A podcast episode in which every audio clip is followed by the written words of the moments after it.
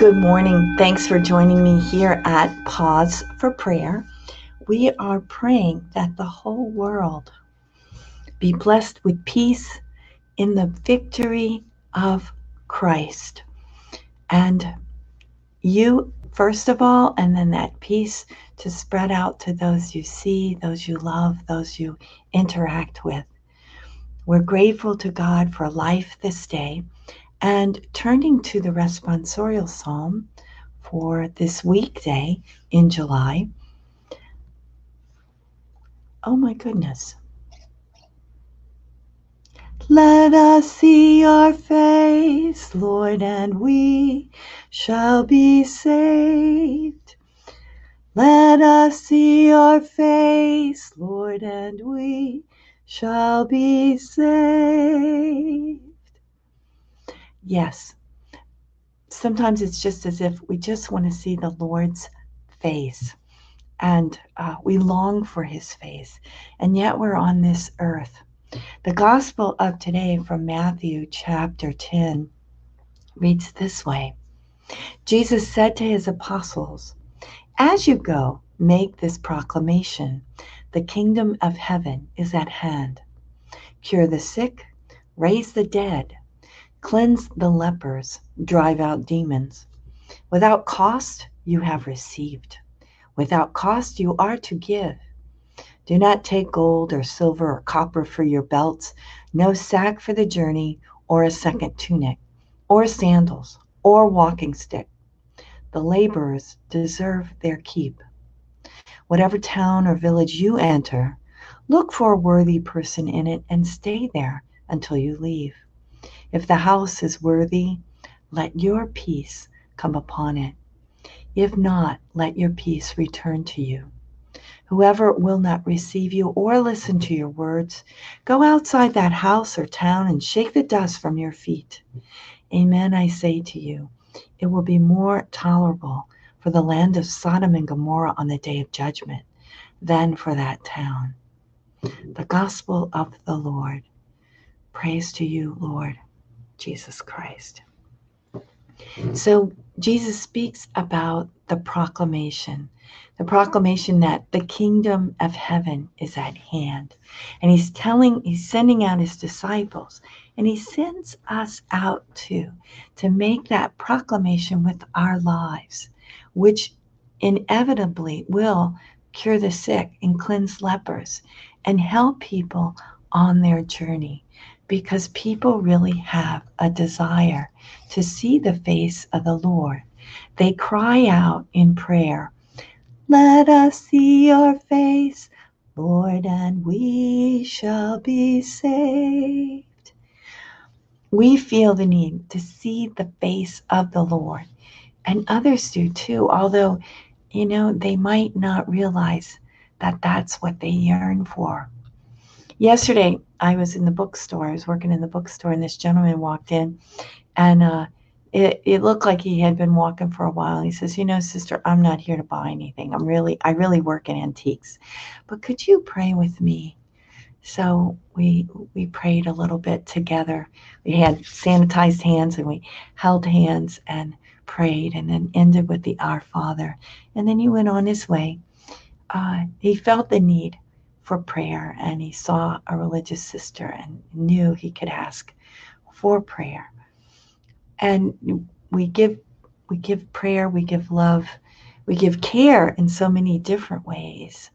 I'm reminded today of that very famous story called Martin the Cobbler. I don't know if you've ever come across that story. It's a 1977 film it's by Leo Tolstoy. So if you see it, I'm going to put it here for you.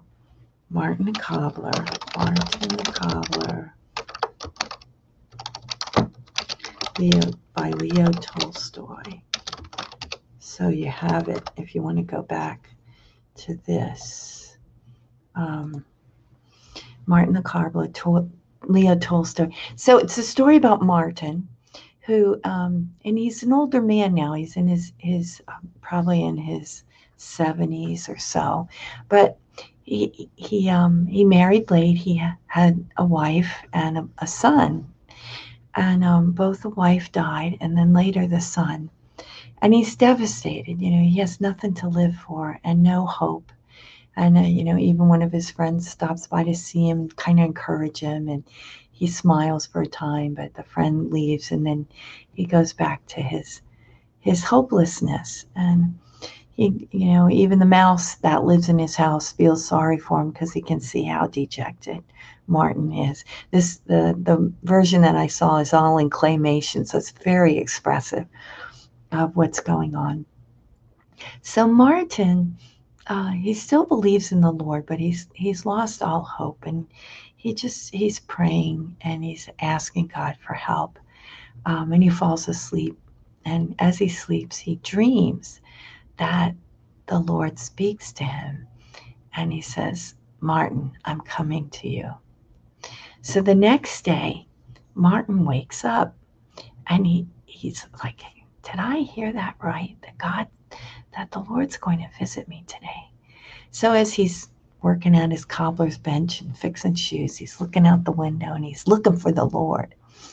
And uh, he sees uh, somebody pass by, one person passed by, and he's he goes out and greets him because maybe that's the Lord, and uh, he's got a and talks to him and um, finds out different things and encourages him. and then he goes back and says, "Well, that wasn't the Lord," and then it, this goes on and. And he at one point he sees a little boy who's stealing from an old lady, stealing apples. And he runs out there and he catches the boy and the lady's you know ready to throttle the poor kid. And um, come to find out the little boy was hungry. And uh, as they listen to this story the the lady says oh you can have more apples. Come and the, the little boy helps him so they he kind of reunites them. And at the end of the day you know martin's very sad because he hasn't seen the lord. But um, the Lord reveals to him, he says, the different people that he's greeted and seen all the day, he, he sees them in the Lord's eyes, telling him, Martin, that was I. Martin, that is I. And um and how that he's his heart's lifted because he realizes that Christ is in our neighbor. So as you and I go through this day, you know, we remember that beautiful reflection that let us see your face, Lord, and we shall be saved.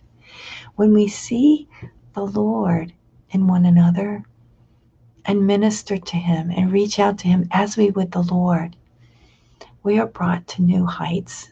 We're brought to greater charity, new new ways of loving because our neighbor is so different, right? We all are so different. But when we reach out in faith to do the little we can, whatever it is, a good word, a helping hand, an observation, a smile, um, and we give our expertise from whatever line of work we're in. We offer that as a gift freely um, as we can, then we are blessed and we are filled with hope and love because we recognize the Lord in our midst, in the hearts of one another, the hearts of our brothers and sisters. We pray the offering of this day.